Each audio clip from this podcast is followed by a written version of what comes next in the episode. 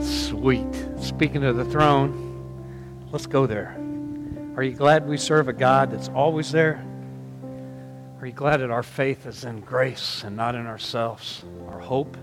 Take a minute and thank Him for that, for being such a great Father and a good God and a wonderful Savior.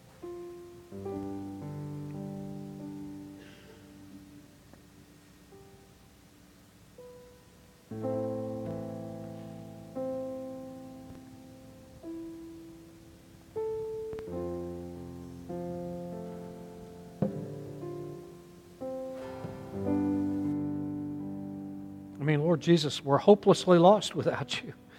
And with you, we have everything. You're such a good Savior, taking us to such a wonderful Father, filling us with such a mighty Spirit. We come to celebrate that through you and because of you and for you. It's in your precious name we pray. Amen. All right, you can be seated. So I got to tell you a story I read last week. It's about.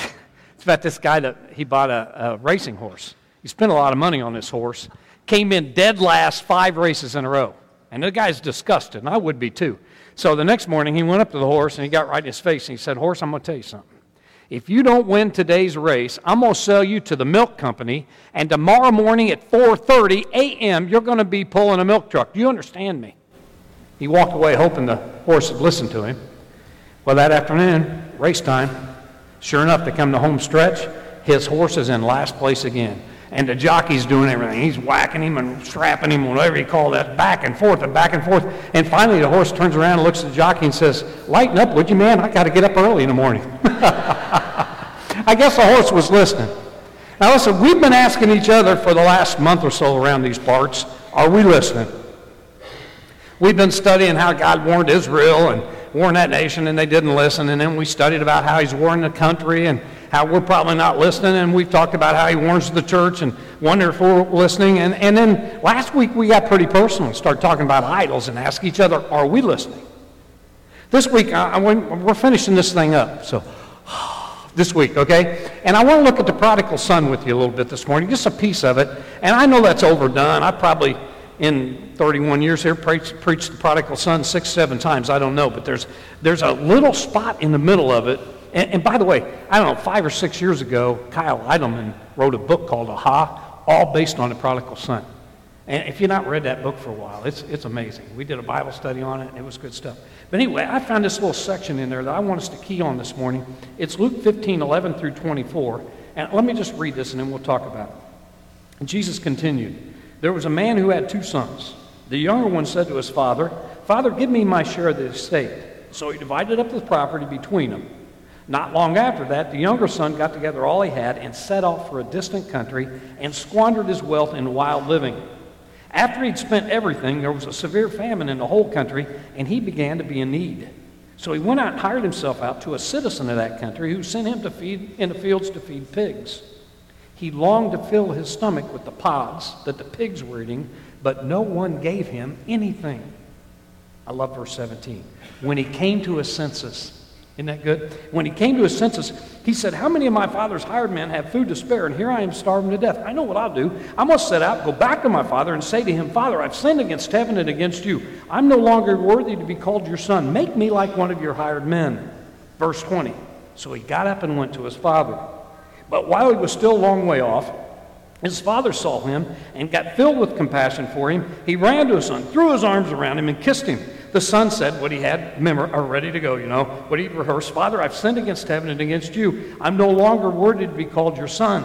But the father said to the servants, Quick! Quick, bring the best robe and put it on him. Put a ring on his finger and sandals on his feet. Bring in a fatted calf and kill it. Let's have a feast and celebrate. This son of mine was dead and is alive again. He was lost and now he's found. So they began to celebrate. Isn't that a great story? That never gets old, does it? So amazing.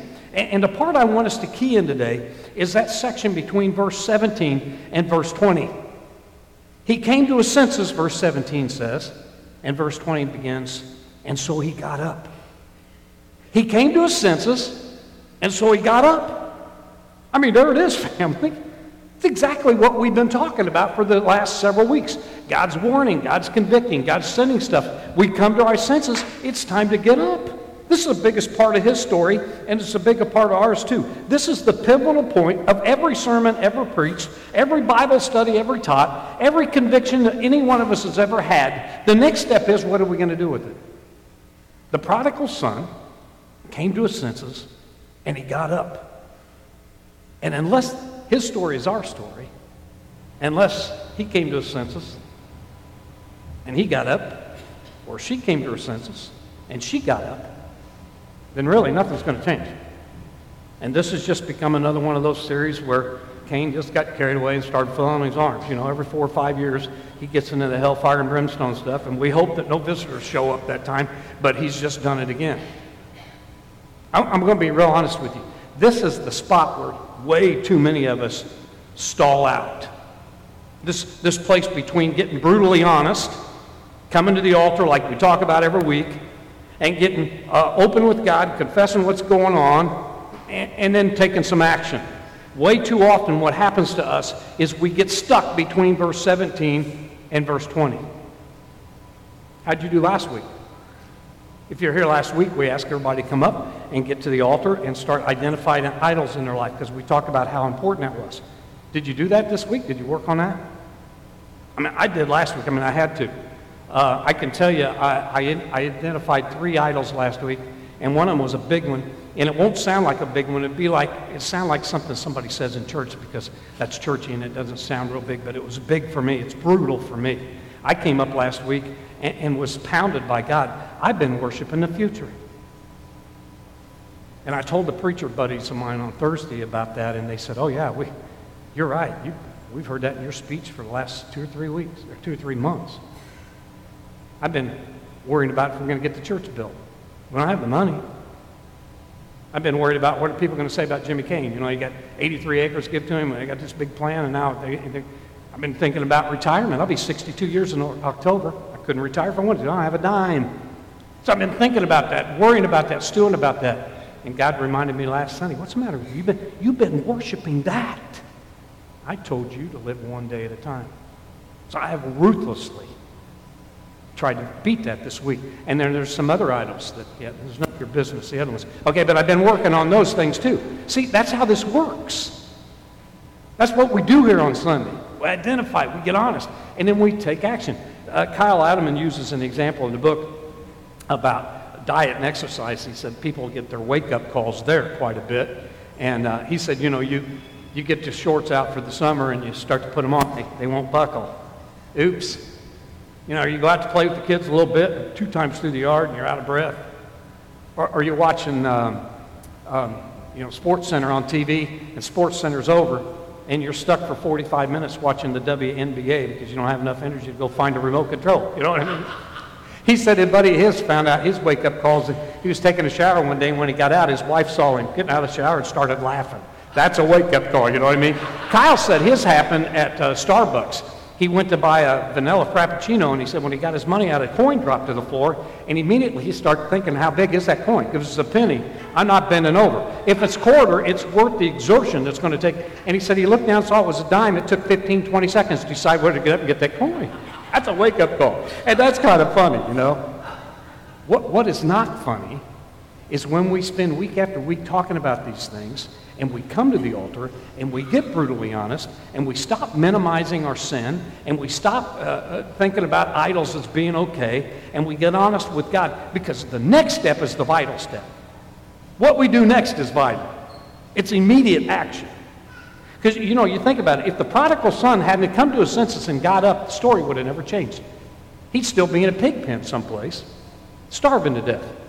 And family, this is a reminder for every one of us in here today. If there's some place in your life where you're stuck right now between verse 17 and verse 20, it's time to wake up and get up. It's time to do something about it. That, I mean, that's why I'm preaching this series. He's telling me to tell you it's time to move. And, and some of you saying, Cain, it's you don't understand. It's complicated. No, it's not. It might not be easy, but it's not complicated. It's very simple. If God convicts you to do something, then you do it. That's how this works. You want some examples? I'll give you some because I have a lot in my life. Maybe, maybe we are in a position right now where we're drinking a little more than we used to, and we're noticing that. Or we're taking Ambien too often, okay? Or uh, maybe we're smoking that thing that we shouldn't be smoking and we'd like to stop, but for some reason we can't. When are we going to come to our senses, get up get some help? You know that relationship we're in that God's convicting us to get out of? When are we going to get up and get out of the relationship? When, when are we going to get up and be a little more generous with our money a little more generous with our time? That's what God said to do. You know what I'm talking about? I'm talking about getting up and doing something for the kingdom, doing something for your neighbors for no recognition, no pay at all. Just because this is what God told us to do. When are we going to get up and fix the fight we're having with our parents or our kids or our neighbor? When are we going to get up and join the Bible study? When are we going to get up and set the thermostat spiritually high in our homes, dads? When are we going to talk to that person at work or in the bedroom next door to us in our very home that doesn't know Jesus Christ? When are we going to come to our senses and get up and do something about all the social atrocities that we see on the news media every day? When are we going to invite somebody to church? When are we going to start making disciples who make disciples in this church? When are we going to get up and crush the idols in our life that we've been talking about? When are we going to get up and take God's warning seriously and do something about it? I'm just telling you, I love you, and this is what I'm getting from the Lord. It's time for some of us to come to our senses and get up. It's time to wake up. You need it. The family needs it. The church needs it. Our community needs it. Three quick lessons, and we're going to finish the series and take a big sigh of relief, okay? Number one, here's what I found out. Too many times we make the mistake that everything will just work itself out. That doesn't happen very often. In fact, I'd say almost never. If you're like me, you watch the news. And this time of year, every year, it seems like things start to dry out in California. The Santa Ana, Santa Ana winds start to the blow, and we start getting wildfires. This is almost wildfire season. Well, several years ago, USA Today carried a news story by Scott Boyles titled Hesitation is a Fatal Mistake as California, California Firestorm Closes In. In this article, Sergeant Conrad Grayson reported he was so frustrated that people were not acting with a greater sense of urgency about the fires. He's begging people, get up and get out of here. The thing's coming. And when they come, it just sweeps over. And they weren't taking him seriously. They were packing their cars. They were watering things down the backyard, hoping the fire would go over. He said, I'm trying to convince these people if they don't move, they're going to turn into charcoal briquettes. Nobody would listen. John Smoldridge said he was going through his neighborhood begging people, get out, get out, it's coming, it's coming any minute. And he said the same thing. People were packing their TVs and packing their computers, packing their suitcases. He said they were packing like they were going on vacation instead of fleeing, evacuating a fire. And he said, listen, the ones who listened to me lived, the ones who didn't died. In fact, in that particular story, 24 people in that neighborhood died. They were warned the fire was coming. They didn't take it seriously. Didn't take the warning. Again, man, what is it about us that keeps us from acting with a little more urgency about some of the things we're hearing from God these days. The prodigal son didn't just sit back and hope things changed. He didn't hope the economy made a turn or the, the drought went away. He, he put a plan in motion. I'm going to repent of my sin. I'm going to get rid of the idols. I'm going to go about the business of taking care of things with my dad. Verse 18, he went home. You saw what he did. And I'm just saying, if there's a place in, in our lives right now that need change, and we've given it time to change, and it hasn't changed, then understand it probably is not going to change.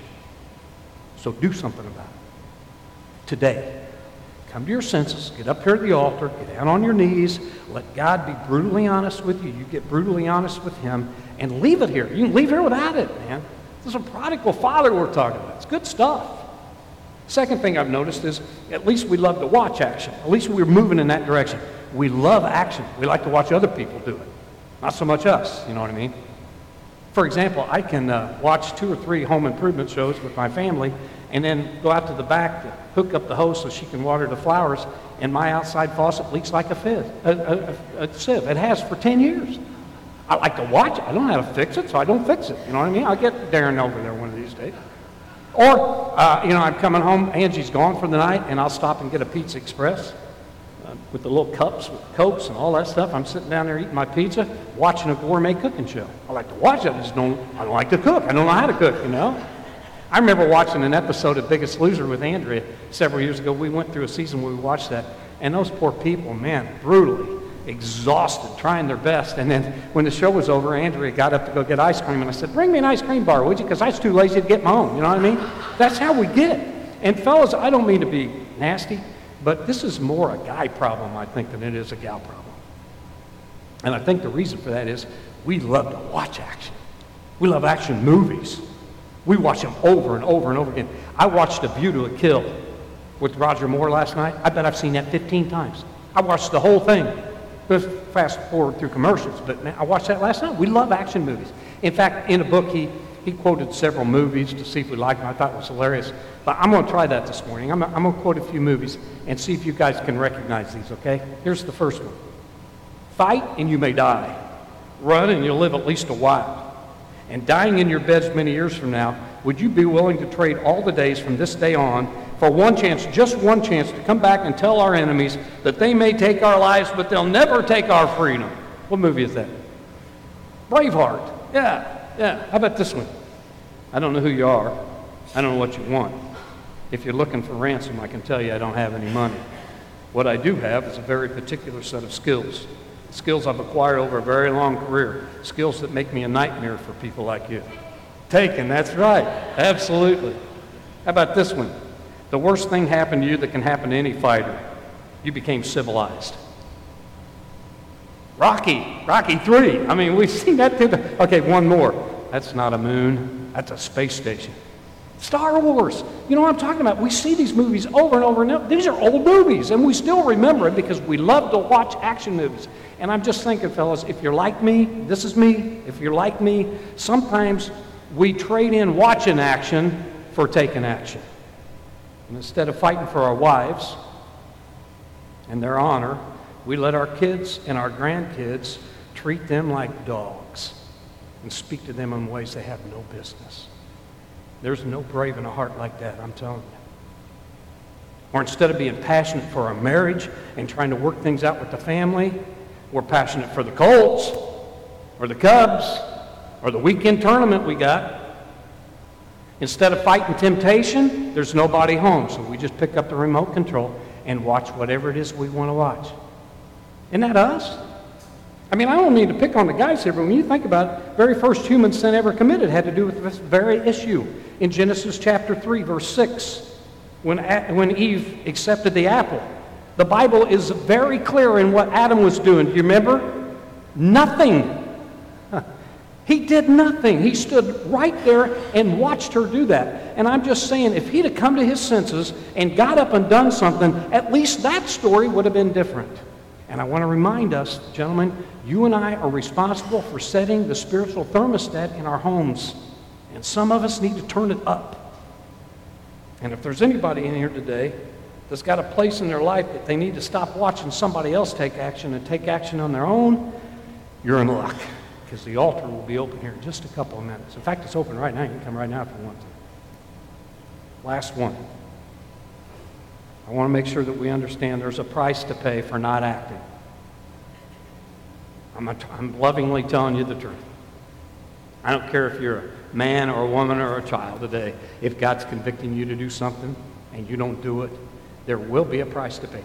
We have a choice whether we obey or not. It's called freedom of will. We don't have any choice over the consequences. And most of the time, you're not going to like them. One example from that in the Old Testament is 1 Samuel.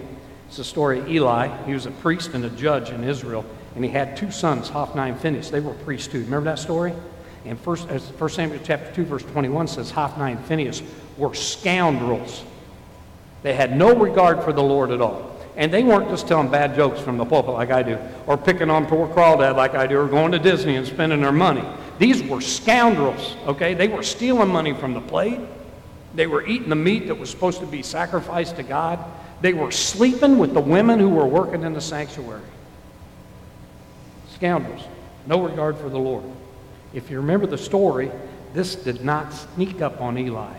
He knew.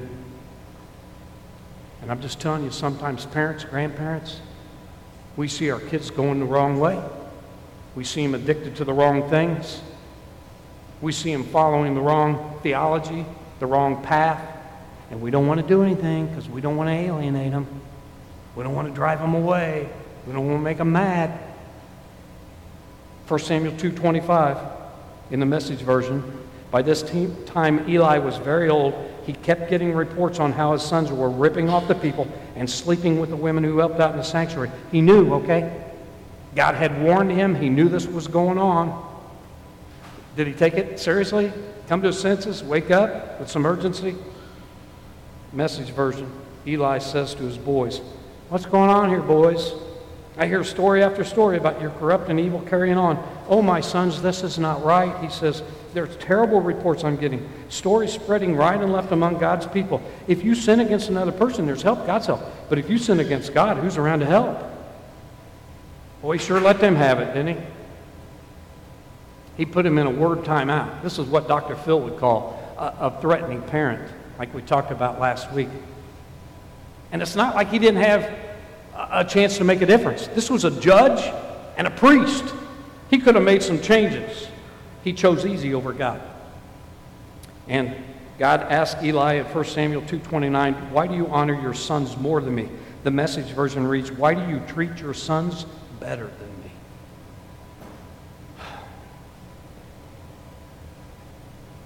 I, told you last week I'd lighten up this week. I lied. Sorry. But I, I, do promise you this. This is the last sermon in this series. I believe God's already moved on to something else. I'm so thankful. We're going to talk about grace here very, very shortly. I don't like preaching these kind of sermons. Please understand that. I don't. But we've got to be honest here. It's time for some of us to come to our senses and get up. In fact, in these last few weeks, as we've been talking, if you've been convicted of something in your life that needs change, it's time to make the change. Again, if you've been convicted, there's a, uh, a relationship that needs to be stopped, you stop. If you don't, guess what you're choosing? You're choosing that over God. We talked about that last week. If God's convicting you about your lust, gentlemen, and you choose to go ahead and look at the websites, pull up the movies, read the magazines, and that kind of business, you've just chosen that over God. If he's uh, convicting you to give your time and your money and you don't have time or money, then guess what? You've picked that over God. I mean, you fill in the blank. If God's brought something to your heart and mind to change and you don't change it, warning after warning. I will tell you the end of the story because I've gone this far. Hophni and Phinehas died, both of them on the same day. And by the way, that's what the Bible says happens when God warns and warns and warns and sin is full, fully accomplished. James chapter 1 says, uh, each one is tempted when he's carried away by his own desires. Remember, God doesn't tempt anyone. And when that's conceived, it gives birth to sin. And when sin is full blown, it gives birth to death. It's not always physical death, it was here, but it can be relational death. If God's convicting you in the last few weeks to do something different in your marriage and you don't do it, your marriage could die. I'm just telling you, I'm warning you. God's warning. If God's telling you in the last few weeks to do something different your finances and you choose not to do it, your finances could die. He told me in the last few weeks to preach these sermons. If I didn't do that, my ministry could have died. There's always death involved with this thing. He wanted Eli to get up and fight for him and get up and fight for his family. And I think some of us, he wants to get up. Quit watching, quit praying, quit thinking, and do something about it. Come to your senses and wake up. Now, we're going to come down here and do this this morning, but before we do, we're not for one minute. Please don't, don't, don't miss this. We're not going to one minute forget who's up at the altar when you come up here today. It's the Father. You understand? I'm talking about the prodigal father. This is not really the story of the prodigal son. This is the story of the prodigal father, and he's here.